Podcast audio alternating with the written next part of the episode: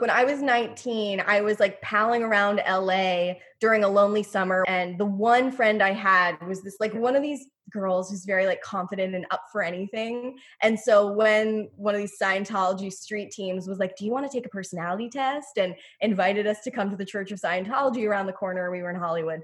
Um, I was like, Oh, fuck no. And she was like, No, we have to do it. And I was like, God damn it. All right. Well, Hello and welcome to Miseducated, the show about unlearning the misguided rules from society that govern our lives. With me, your host, Tash Doherty.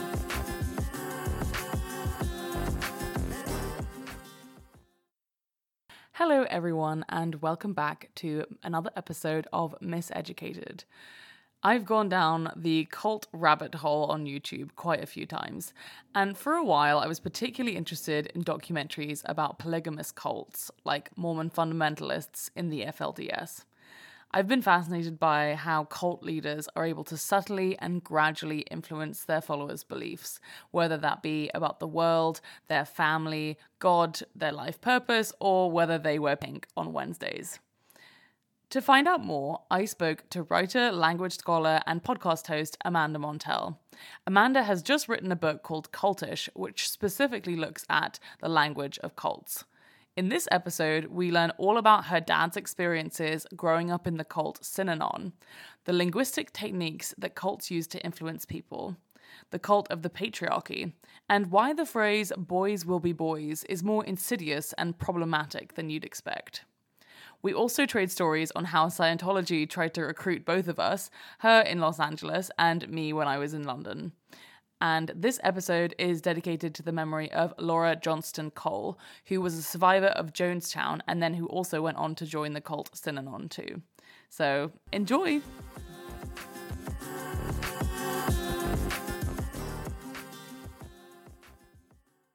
Hey everyone, and welcome back to Miseducated with me, your host, Tash Doherty. And today I've got Amanda Montell, who has written her second book, right? It's getting published in June of 2021, which is very exciting, Cult-ish. So, Amanda, it's great to see you. Thank you so much for having me. I like that little pause in between cult and ish, just yes. to emphasize full blown cult necessarily. What does that word even mean? But certainly cultish. Exactly. So I was really lucky to receive a copy of the book last week. So yeah, yeah. tell us a bit more about like the origins of cultish, the book. Yeah, the origin of the book really well. It goes how back how far back do you want to go? Because I um I grew up on on stories of cults because when my dad was a teenager in the late 60s, he was forced to join one. My dad was 14 in 1969 when his like absentee, kind of negligent communist father and his dad's new replacement family, his his stepmom and two toddler age half sisters, moved on to this socialist utopian commune in the Bay Area called Synanon. My dad's dad wanted in on the countercultural movements, you know, of late 60s.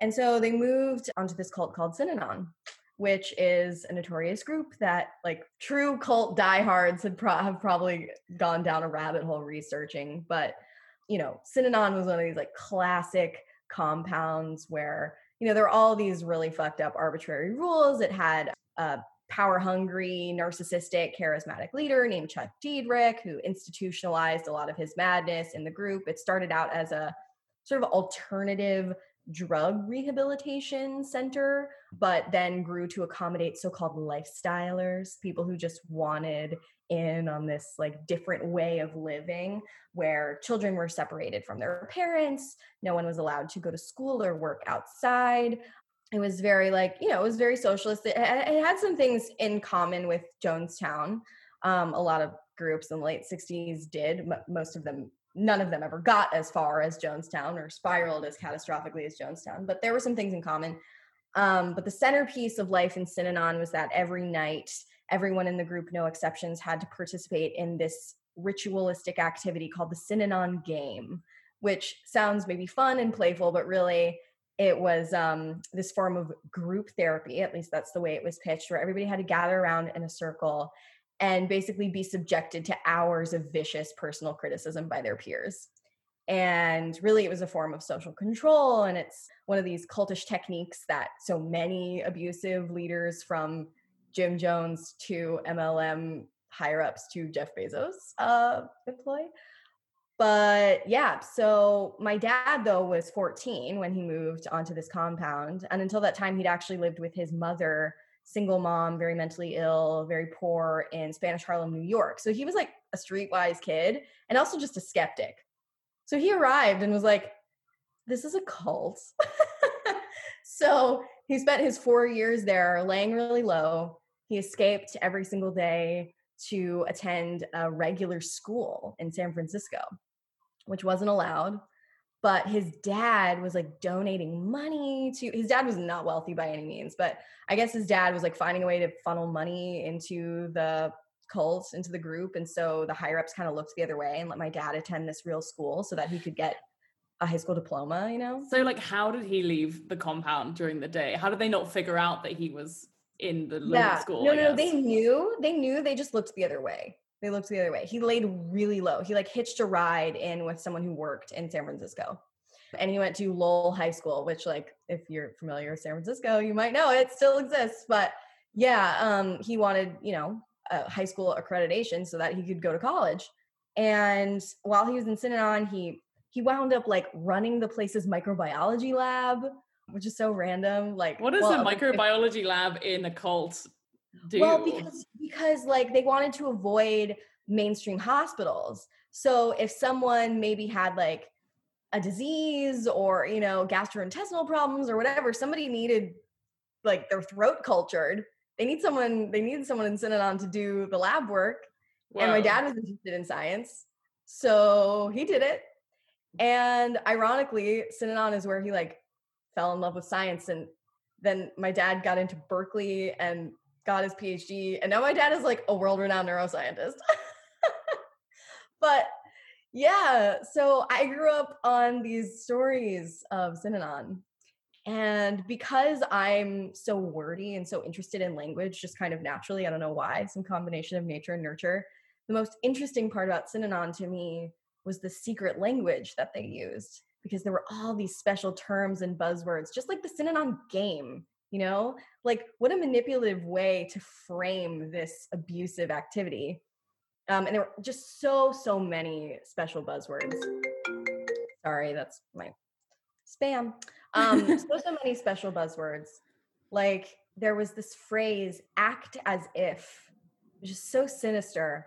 It sounds like nothing, but whenever anyone wanted to question or doubt or, you know, just ask, uh, like, uh, inquire about why Synanon did something a certain way or why there was certain a certain policy in place or if they wanted to express that they didn't necessarily believe in something that everyone was doing the higher ups or whoever was around would just respond with oh act as if. And it was a cue that Chuck Dederich made up that essentially meant, oh, if you don't believe something, like you have to trust in Chuck Dederich because he's all knowing and he's have, he has everybody's best intentions in mind. So if you don't believe in something, just act as if you believe in it, and eventually you will. And so it's one of these phrases that I describe in the book. It's called a thought terminating cliche, uh, and this was a term that was coined in the late in the early 50s by the psychologist named Robert J. Lifton. And um, you you find these throughout cults um, and also in our everyday lives there are these like stock phrases that are really catchy easily memorized easily repeated and they're aimed at discontinuing rational logic or continued analysis or thought. So in synanon when someone like had a doubt you would just hear oh act as if and it's like oh act as if okay. And it would like assuage their cognitive cognitive dissonance you know like yeah. it's uncomfortable to have two conflicting ideas in your mind at the same time like oh i love it here oh i believe in synanon but i'm doubting what i'm hearing right now when someone just has a phrase a stock phrase ready to go that makes it so that you don't have to think anymore that um, is kind of comforting so you'll find these thought terminating cliches throughout cultish groups. There are so many of them. And in our everyday mm. lives, they exist too. Like boys will be boys is an example of a thought terminating. Interesting. I'm also thinking of like faith as well in Christianity. You know, you just like I don't know, keep the faith or something in the sense It's that just like trust plan. in the yeah, exactly. Yeah. all in God's plan. Yep. yeah. These are thought terminating cliches and they they feel soothing to people, but they're really quite dangerous. So I grew up on these stories of Synanon. And as someone who's obsessed with language, you know, I like moved through the world. a- And of course, as the daughter of like atheist scientists, my mom is a very successful scientist as well. I want to plug Excellent. well. Love a family of scientists.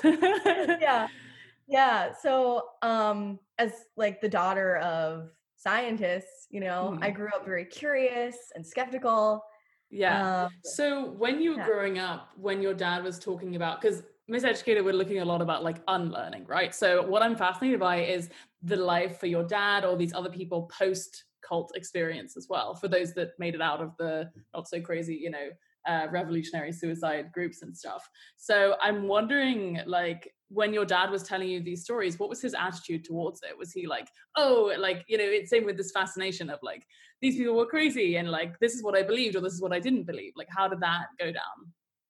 yeah well you know what's funny is that there are so many myths surrounding the type of people that wind up in cults or the effect that being in a cult can have on someone whatever but what I've found, you know, the prevailing wisdom will tell you that people who wind up in cults are desperate, disturbed, naive. You get out of a cult, you're fucked for life. You know, that those are the ideas that are propagated in the media and such. And of course, like cult experiences can be extremely traumatic and can fuck you for life. but what I've found from every cult survivor I've spoken to for this book, and definitely my dad, whether or not they joined as a kid, whether or not they were forced to join as a kid, or whether they joined on their own. And no one like knowingly joins a terrible group, right? Like you join thinking this is going to be something great. But all of these people have this incredible sense of optimism, sometimes to their detriment. I mean, this is this is this consistent character trait that I find in people who like join these cultish groups as adults is that it's not that they're desperate or disturbed or intellectually deficient. In fact, the, a lot of them are really, really smart. And cults don't want to go after people with like psychological abnormalities or or you know low intelligence because you know they want like the brightest most capable like richest most valuable quote unquote people as a part of their group. But if you're too idealistic then it can kind of keep you in this group longer. Sunk sunk cost fallacy can kind of kick in in a more extreme way because you just have this faith that like this group this person has the capacity to like heal the world's problems or heal my problems Yeah, or you've been Um, for, in in it for 18 years or something. You know, you Yeah. spent you've committed so much of your life and your like energy and money or whatever it is to this thing. and if you're and what social scientists find is that like pessimi- pessimism and bad moods actually like protect people from fraud and scams which is kind of funny but obviously my dad did not join on his own and would have left earlier if he could but for some reason like he has this quality in common with even people who did join on their own which is just this like wide-eyed optimism. And i think like as much as it can get someone into a cultish group and i say this in in the book it can help someone get out because you just know like you just have your chin up like i will get out of this. So i don't think my dad has like processed any of his extremely bizarre childhood in therapy or anything you know he's a boomer they you know they have a lot Boomers go to therapy. That's all I'm gonna say. yeah, or uh, at least the boomers I know need to go to therapy. Yeah, so I don't think he's processed it formally, but whenever he told me these stories growing up, it was like with wonder. It was like, and he's very animated. Like I get some personality traits from him, obviously, and um, we both love telling stories. And his face would just like light up, you know, like not like he was proud of it or anything like that. Definitely not. But it was just kind of like like let me spin you a tale like listen to this and his childhood from start to finish was so fucking weird that it was just like oh here's another chapter in the story you know like i was in a cult um Wow. but yeah no he's very optimistic about it and it's like what helped him get out of it sort of unscathed, I guess, intellectually, spiritually, emotionally unscathed, and physically. But yeah, no, he he told them with this just like wide-eyed curiosity as if he was kind of listening to these stories for the first time as well because i don't think he told them to anyone before he like told them to his kids and I would constantly beg my dad to tell me stories. Like any car ride, I would be like, tell me a story. Not a story like make up a story about princesses. I would be like, tell me a story from your life, which wow. is probably why I'm now, why I became obsessed with nonfiction. That's awesome. And then were there aspects of it, do you think, for him personally that he still needs to unlearn, right? Because that's a really formative time in your life to be in this kind of environment. And for example, I can imagine getting subjected to a lot of like personal criticism is like not the most help, mentally healthy thing to have happen to you. Yeah. So Yeah. Well, again, like he had lived in New York City, like the school of hard knocks up until the age of 14 when he joined, was forced to join, coerced to join, whatever. So he kind of had like a constant eyebrow raised and skepticism. And what's interesting is that there were friends of his who also were like forced to join by their parents, who at the beginning were like, fuck this, this is all bullshit. But by the end, like, they were like, you know, I can't get out of this. I, I don't know, some psychological pressure was at play. And they, it was like, if I can't beat them, join them type of situation. And by the end, they kind of bought it because of course like there were some good things about Synanon. That's what toxic relationships are whether you're in a toxic one-on-one relationship or a toxic relationship with a cult like there's always some good to justify all the abuse. And so some of his friends really did acquire some some fucked up like ideologies while they were, there. the, what were the good parts of it would you say I mean, I think like communal living can be a positive thing for people. We as humans are like biologically, physiologically meant for community. Um, we're really bad at being alone. and I think, you know, like nobody went hungry. Everybody had their like base needs taken care of. There were like beautiful friendships that sprouted in on I'm really reaching here. Uh well, it's like your entire life is in this space, right? So yeah, and here's another wild thing is that um, for my book, I interviewed um, a Jonestown survivor, this woman named Laura Johnston Kohl. I interviewed a few Jonestown survivors, but she was the one that really stuck out to me because she survived the massacre in 1978 but you'd think that narrowly escaping the most notorious cult tragedy of all time would kind of turn a person off to cults forever. But she actually went ahead and joined another cultish group, Synanon. And yeah. so I didn't know this when I reached out to her.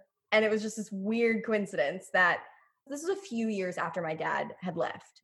So they didn't overlap. That would have been insane. But yeah, she like went from the frying pan into the fire and because she just like loves communal living and she wants to be surrounded by people who are really different than she is you know like we get into our neighborhoods our our circles of people that we work with our friends whatever and it can get really insular you know and you don't you're not surrounded by people from every different walk of life and that's what these that's what these communes provide is like you get access to a lot of different people. I mean a lot of these new age groups they're very white they're very, very white. Although in Synanon, they still had um, addicts who they called dope fiends.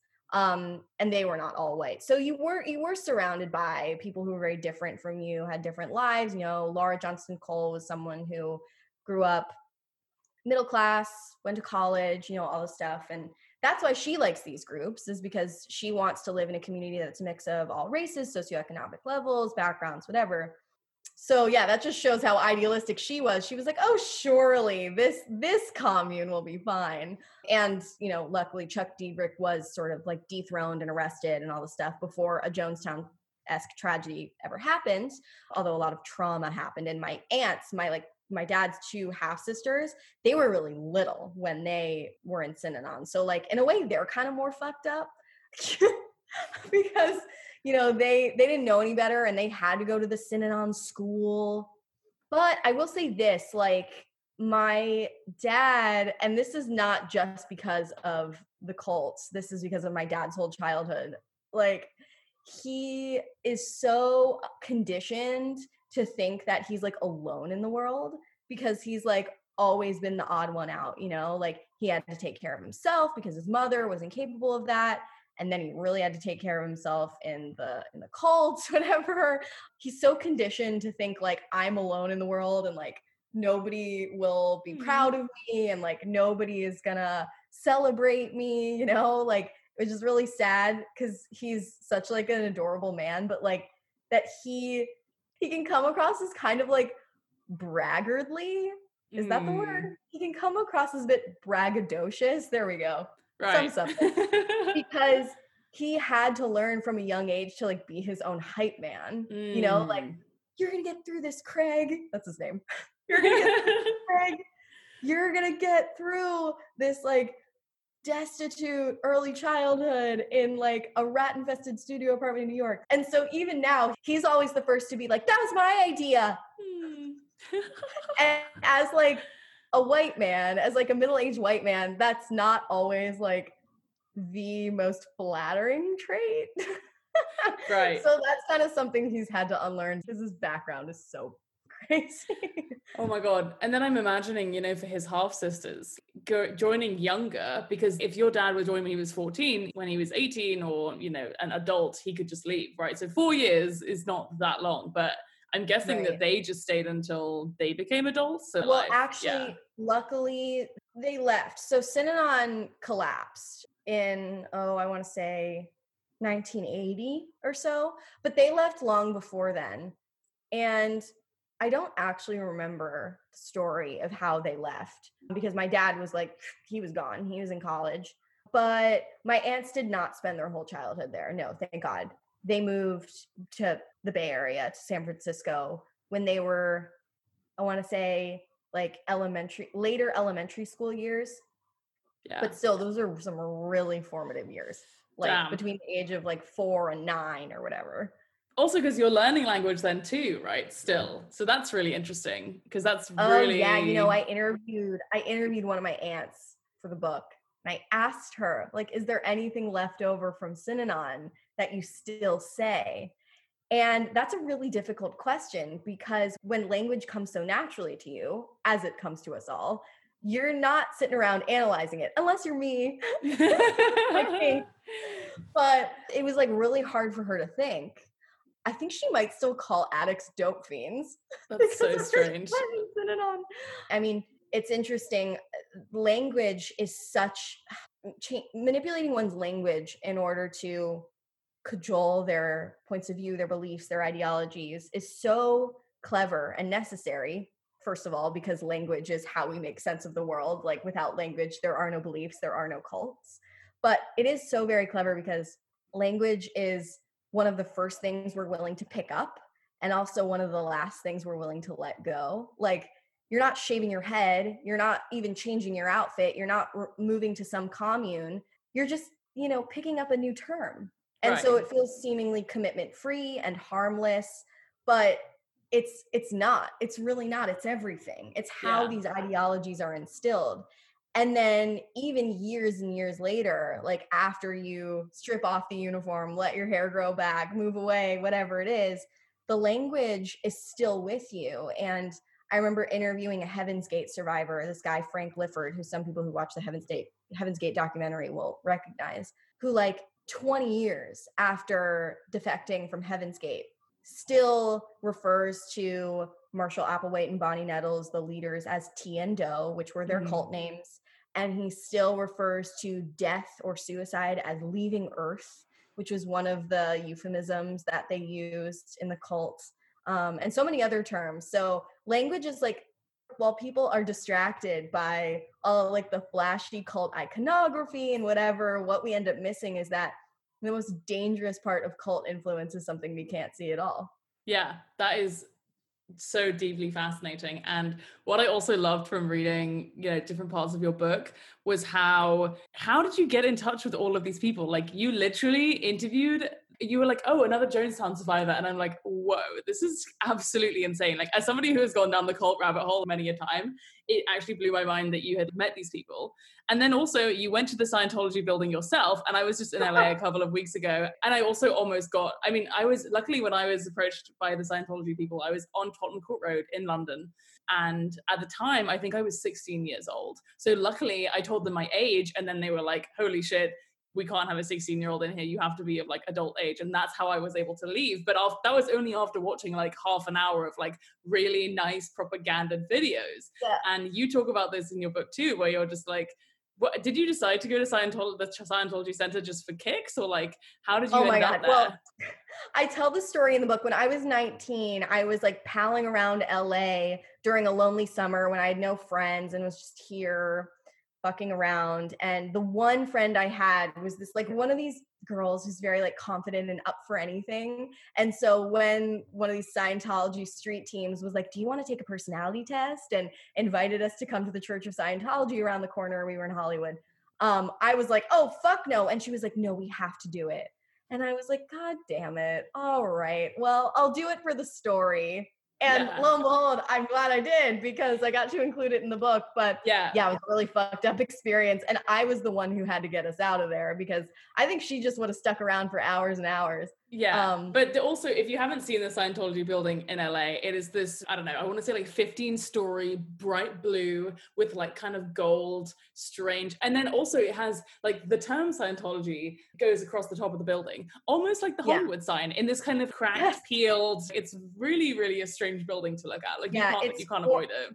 It is it is bizarre building. It's like a very beautiful cornflower blue. Um, it's got like a Grecian facade sort of eh, on the outside it's 477,000 square feet so it's really big and this is kind of off topic but when the election was going on and I was on one of these sites where you can see like what neighborhoods are blue and what neighborhoods are red. LA is a very blue town, obviously. There's a pocket of red in Beverly Hills slash Bel Air.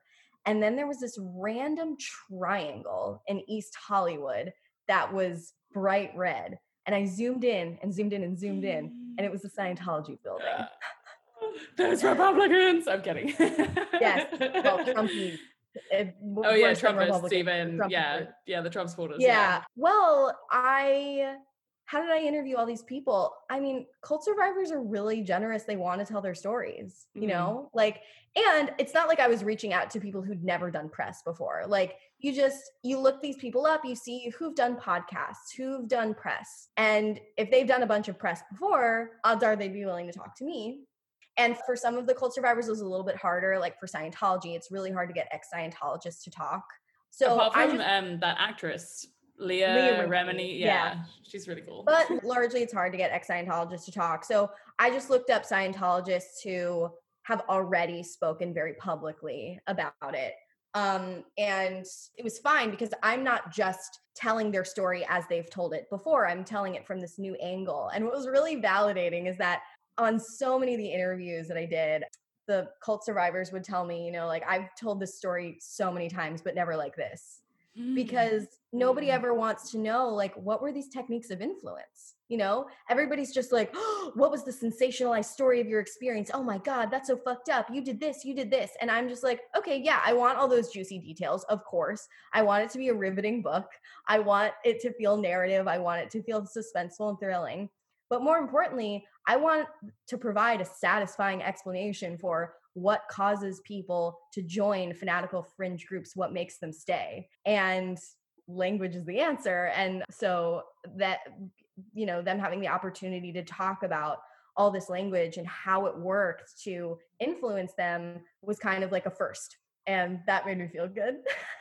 Yeah that is awesome as well because it is such a i mean especially with youtube and stuff too is that and you talk about this in the beginning of the book it's like why is there this endless bottomless fascination with these topics but actually it's really you just you know think about it in terms of evolving as well and that's one thing i found really interesting from the story about jonestown from like people's temple is that he didn't start off as this like okay let's all move to guyana and then commit suicide together yeah. no it starts with like a nice integrated church and then it like evolves and then they move around and then their leaders become slightly older and crazier and more fanatical and then it's like okay yeah, I mean, my dad lived in San Francisco in the late 70s and he remembers Jim Jones was a neighborhood figure. He had connections to all the right people. Angela Davis, the Black Panthers, you know, he knew all of these like progressive anti-racist figures because he was very smart. He was he was unique.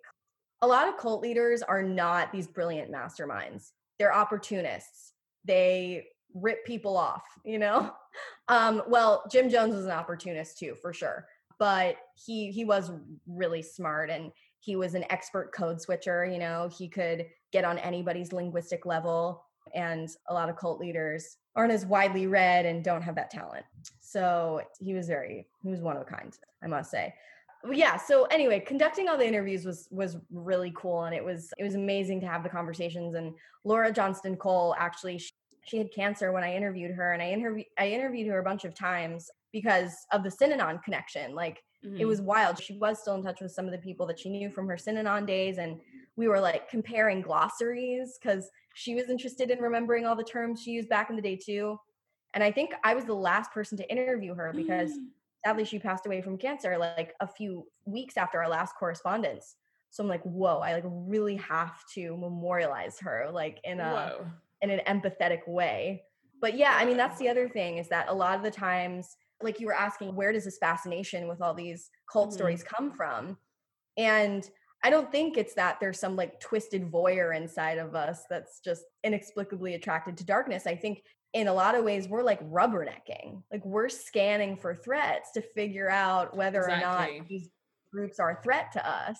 And the truth is that they kind of are. um, cultish yeah. influence is everywhere, and that's what the book is about. And it's not that just anyone could fall into a Synanon or a Jonestown. That's not it at all. And I talk about that too in the book. Mm. But but cultish influence is all around us and something we tend to do is like we we us them cult followers just like cult followers us them us you know like that that was a really odd way of phrasing yeah that, but, but there's an us and then there's a them right yeah and yeah. so we think like oh they're cult followers they're brainwashed like they're not like us but they are yeah and um and what's what's influencing them and what's motivating them are these like really deeply human things like confirmation bias and sunk cost fallacy and cognitive dissonance you know the, the desire not to want to experience that and cultish influence is not binary it's not like you're in a cult or you're not in a cult. These techniques of cultish manipulation are in our Soul Cycle Studios. oh yeah, like even from reading your book, I started really thinking about when I joined the company that I work for right now. They had all these different terms. It's like the abbreviations, and then they have all these ERGs on the Slack channel, and it's kind of even getting into any like scientific field or something, right? Where it's like you have all these terms. I don't know, like PNP, advertising data, or like the line of business is like these are in my day job is like all the things that I do. And yeah, it's well, just here's the here's the distinction in in every field, in every like technical field, you need specialized jargon in order to com- communicate more specifically and efficiently. Like you need the terminology in order to make communication easier. But cultish language does just the opposite. It's there to obscure meanings. It's there to make communication hazier and more nebulous in order to kind of gaslight people. And you'll see that in cultish corporate environments when there are all these corporate buzzwords that don't mean shit and slogans right. and and mantras and sing songs and a lot of employees use them even though they don't know what they're saying just because they want to be accepted or they want to access opportunities i witnessed that in the jobs where I worked and that's why I can't have a corporate job because I'm such like I'm I'm just a brat or and also just a skeptic and I'll be like I'll just refuse to use the terminology and then be clocked as misbehaved and yeah and scolded for having uh, your own independent thoughts and being ostracized from other people and then it's really crazy though because ugh, when you say like boys will be boys and stuff, it just makes me wonder if the patriarchy is also a cult, you know, in oh, general. Patriarchy is a cult. Actually, yeah. I, yes, I want to make cultish merch and yes. I want to make like t-shirts and sweatshirts and stuff that say like the patriarchy is a cult, capitalism is a cult, whatever. I think people Instagram is a cult. I yeah. think people would, like would buy those. but I think the what you were saying earlier was really important, which is like and I, I, like that you said it how these people who are in cults are no different from us we are just constantly scanning for threats right in our environment and like the way that we could potentially fall into these traps and what i think is great about like keeping these stories alive and even memorializing um, the survivor that you talk to is the more we keep it fresh in our mind, the less likely it is that this will actually happen again. And we can just be more vigilant, right, in our environment, whether it's Soul Cycle people saying a phrase that really rings true to us. Um, so yeah, yeah, no, and I think I think the the way that these stories are told is really important because after the Jonestown tragedy or after any tragedy, like after the NXIVM stuff came out, exactly. you know, the, the media will put out all these sensationalized headlines like Keith Raniere used sex to brainwash women, blah, blah, blah. And it's like brainwashing, spoiler alert, is a metaphor and a pseudo pseudoscientific concept. And it's one that social scientists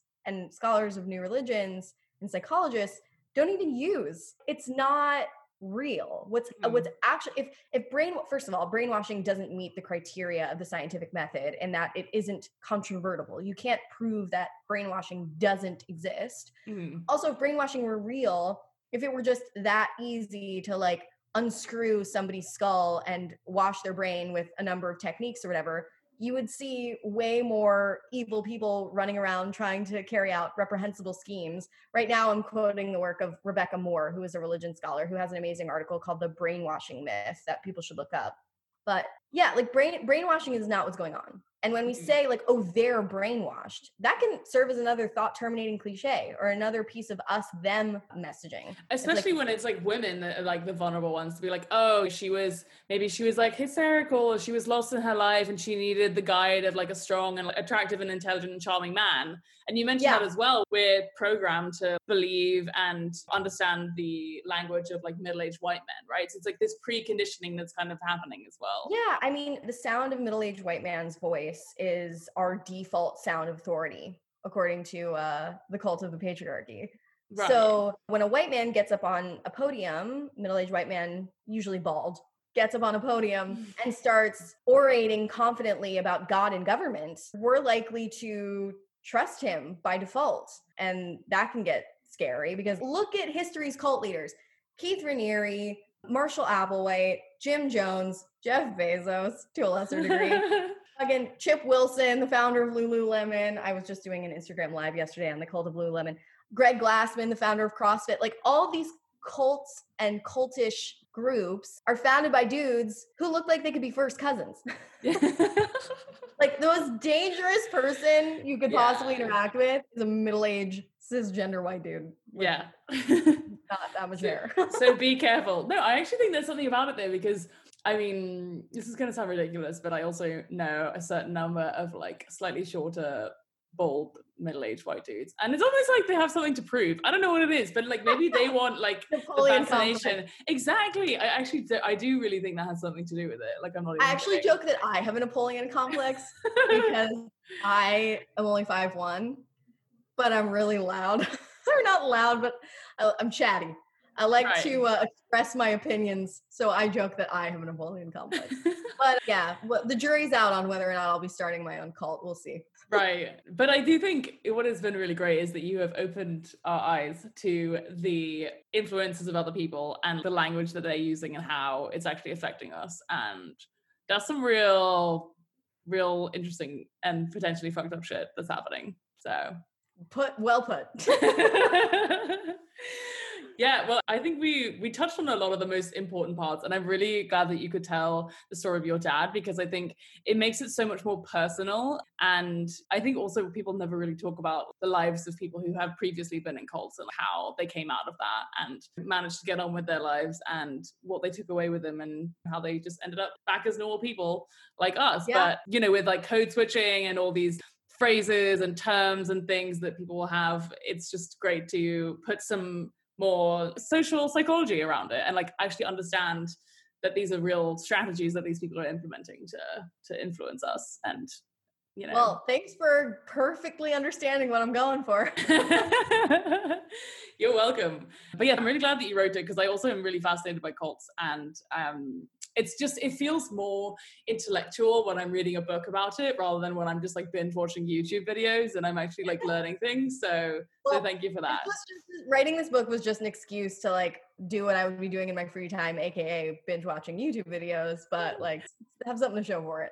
yeah, exactly. You definitely do. It's got a beautiful cover page, I think, really, and the design reminds me of this 1960s, you know, everyone's on Haight Ashbury, like doing acid or something trips. Oh, great. Well, I mean, thank you for noticing the cover. Um, I had a very specific image in mind, and normally, I guess the author of a book doesn't get that much say in what their cover looks like, but I was kind of a bridezilla with the cover and sent a mood board way in advance and like buzzwords. I was like, I want it to be groovy but fresh, bright and colorful, but with elements of darkness, you know, because that's what the book is. Like, I'm talking yeah. about this wide spectrum of cultish groups, not just the Jonestowns and the Heaven's Gates and the Scientologies, but also the MLMs and pyramid schemes, the fitness studios, the Instagram gurus that may or may not be pernicious. And so I wanted to make sure that the cover represented this wide spectrum of moods and tones and because it's not all I mean the way that I tend to write is like I I write about serious subjects, you know, sociology, psychology, linguistics, but I bring like a very I think fresh youthful um, perspective to it. Um, I'm not a PhD, which I think works to my favor. But anyway, um, yeah, and so many covers came in that looked like not right. and the designer was like a real trooper because I was like, oh no, there's too much orange. Like yeah, so but I'm I'm so happy with the cover. Like there's this black and white illustrated UFO on it, juxtaposed with these like bright bands of swirly psychedelic primary colors and definitely. Well, thanks so much, Amanda, for coming on the show. It was really great to chat to you. Thanks for having me. You know, I never get sick of talking about cults. Lots of love. Bye.